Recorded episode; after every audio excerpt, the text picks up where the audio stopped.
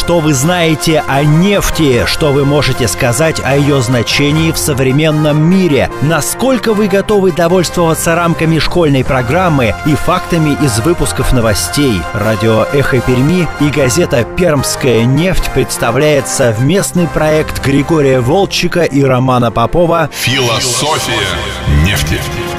Предстоящему 30-летию компании «Лукойл» посвящается. Это программа «Философия нефти». У микрофона Роман Попов. Напротив меня Григорий Аркадьевич Волчек. Здрасте. Добрый день. Ну что ж, мы продолжаем. У нас продолжается э, сезон вопросов и ответов. Э, наши слушатели в социальных сетях набросали вопросы Григорию Волчку. Мы, в общем, особенно, сразу честно вам скажу, не отбирали эти вопросы. Мы отбраковали только, по-моему, один за очевидной некорректностью. Это был вопрос кулинарных изысков, там самых разных. Все остальные мы взяли, а, потому что они все касаются нефти, и, соответственно, обо всех остальных мы сейчас поговорим. На три вопроса уже успели ответить мы в программе. На оставшиеся постараемся ответить сейчас. Может быть, как-то вот таким вот э, в блиц-режимом. И я напомню, что, конечно, э, в конце этой программы еще обозначим лучшие вопросы из всех поступивших, и пару-тройку человек у нас призы такие получат от программы «Философия нефти». Ну что, Григорий Аркадьевич, готовы? Да, конечно. Отлично, поехали. А кто-нибудь высчитал, сколько нефти в сутки потребляет человечество, и как это сказывается на запасах нефти? Объем потребления равен объему добычи. Примерно 90 миллионов баррелей нефти в сутки добывается и, соответственно, потребляется человечество. Ну, а про запасы мы уже говорили, что чем больше добывается, тем больше остается, потому что есть геологоразведка, есть прирост запасов. В общем, на наш век хватит. Не расстраивайтесь, пожалуйста, с запасами все в порядке. Было, есть и будет. Почему в Саудовской Аравии добывается нефть, и ее население миллионеры, а у нас добывается нефть, и мы не миллионеры?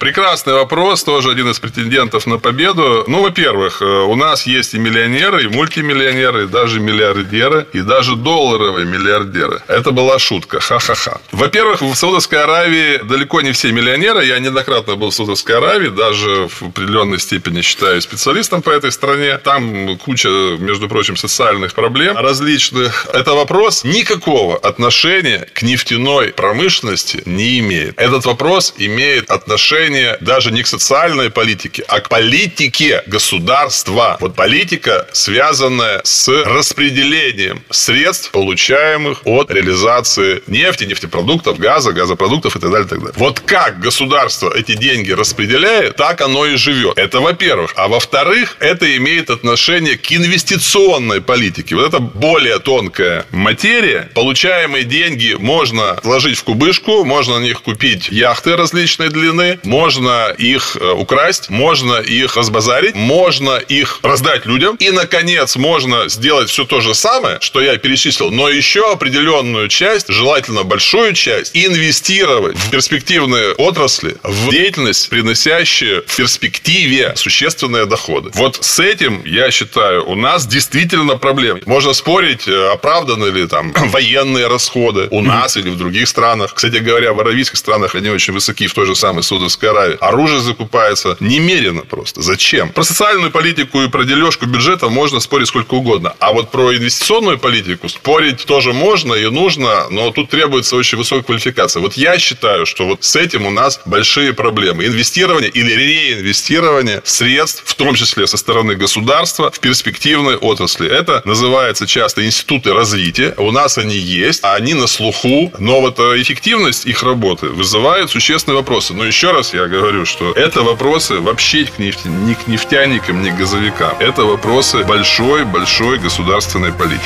Это программа Философия нефти. «Мы продолжаем». Раньше, говорят, основным продуктом из нефти был керосин, а на бензин внимания почти не обращали. Подтверждаю, это говорил Григорий Аркадьевич Волчек в одной из наших программ. А сейчас нефтебизнес сплошь на бензине. А можем ли мы сделать из нефти что-нибудь еще столь же популярное, но в будущем? Ну, то есть, как бы и бензин отойдет в прошлое, а мы из нефти будем что-нибудь другое Понятно. делать. Прекрасный вопрос. Доля не бензиновых, скажем так, фракций в нефтепродуктах, она, конечно же, растет. На наших глазах произошла дизелизация дизелизация существенная, то есть здесь топливо весьма популярно. С рынка уходят э, те виды топлива, которые были очень популярны еще несколько десятилетий назад, ну, например, мазут, например, битум и прочие, так сказать, тяжелые нефтепродукты. Я думаю, что будет расти доля нефти, направляемая на нефтехимию, то есть на производство различных полимеров, так называемая индустрия органического синтеза. К тому же президент нас к этому всячески призывал сравнительно недавно на совещании в Тобольске. А вот по крупному, вот по крупному, что какой-то вот совсем новый продукт, вот совсем новый продукт из нефти, я не ожидаю, но в ближайшем будущем. Но жизнь-то ведь идет, научно-технический прогресс развивается. Может быть, действительно завтра придумают какой-то продукт, скажут, бензин это отстой, надо вот этот вот какой-то другой ЗИН производить. Это перспективнее и маржинальнее. Все может быть. И вот теперь, мне кажется, это прям в догонку к предыдущему вопросу. Правда, что из нефти можно делать водку? Это ли не спасение отрасли, когда мир перейдет на электромобили? Ну, конечно, правда. Спирт, извините, это продукт нефтехимии классический. Но всегда считалось, что вот эта синтетическая водка из э, нефтяного спирта, она существенно хуже, чем водка из спирта, который гонят из продуктов питания, да, из зерна, из пшеницы высшего качества. Спирт – это основное сырье для органического синтеза, поэтому эта перспектива, я об этом только что сказал. Когда мир перейдет на электромобили, я тоже об этом говорил, все очень существенно изменится, и действительно какая-то трансформация внутри и снаружи, ну, внутри, в первую очередь, в нефтяной отрасли произойдет, но вот конкретные контуры этой трансформации, когда вот это произойдет глобальная, масштабная электромобилизация, я пока сказать не могу. Это программа «Философия нефти». Мы продолжаем. Опровергните представление о том, что нефтянка – это 20 век, а вот будущее за другими источниками энергии. Ну, то есть профессия нефтяника бесперспективна. Я уверен, что нынешняя ситуация в общих контурах, она сохранится как минимум до середины 21 века, а вторая половина 21 века, наверное, будет уже какая-то немножко другая, какая, мне сказать, затруднительно. Другие источники энергии, да, популярная очень тема, отдельная совершенно, там, водород, водородная, да, так сказать, да, солнечная, да, да, геотермальная, энергия приливов, энергия моря и так далее. Энергия Но мусора. Это все очень круто, так называемые возобновляемые источники энергии или альтернативная энергетика. Да, их доля, конечно же, будет увеличиваться, это совершенно очевидно. А вот с последним тезисом я категорически не согласен. Профессия нефтяника бесперспективна. Для нас перспективно, для наших детей перспективно, для наших внуков тоже еще перспективно. Правнуки уже начнут что-то думать в другую сторону. Про-праправнуки тоже. Но если вы бессмертный Маклауд и рассматриваете перспективу 100, 200, 300 и более лет, то, наверное, да. А если вы смотрите, так сказать, на горизонт и за горизонт, в разрезе, там, не знаю, 20, 50, максимум 75 лет, ну, наверное, говорить о бесперспективности нефтянки как-то неправильно. Окей. И, наконец, последний вопрос. Он совершенно всеобъемлющий. Я даже каюсь, э, думал предложить Григорию Аркадьевичу, что ли, целую программу сделать на этот счет, такую бонусную. Если у отрасли будущее, на чем оно строится, как будет жить нефтянка в ближайшие сто лет, различными какими-то э, репликами мы на этот вопрос уже отвечали. А давайте сейчас, что. да, давайте сейчас все-таки попробуем постараться обозначить, что нам известно о нефти сейчас, что нам известно об экономике сейчас, и что мы можем сказать вот чисто теоретически, куда может двинуться нефтяная отрасль.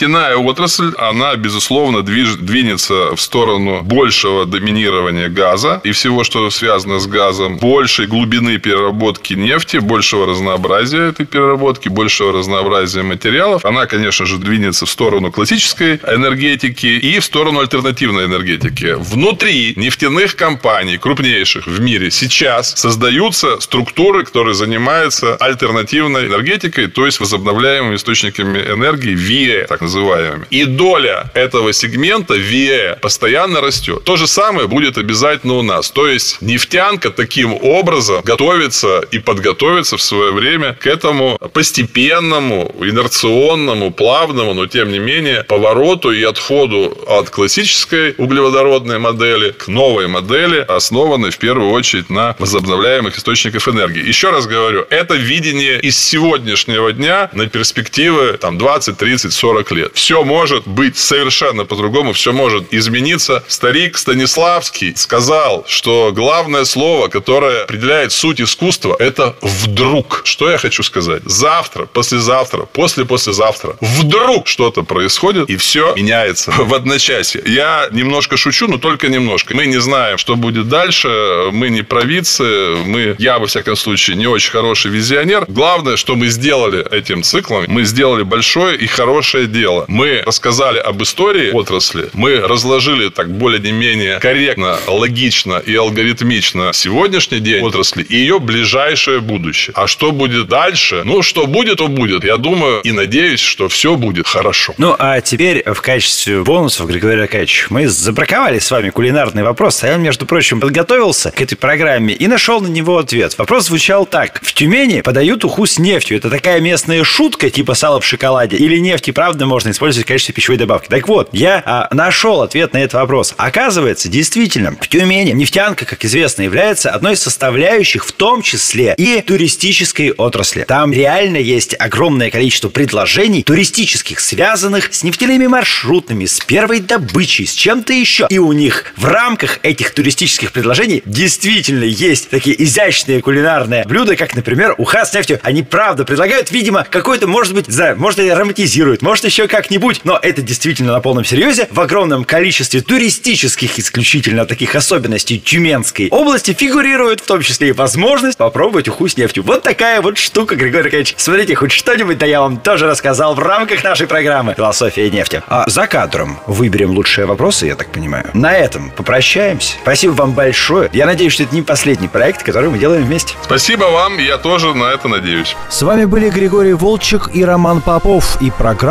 «Философия нефти». Программа посвящается предстоящему 30-летию компании «Лукойл». Продолжение следует.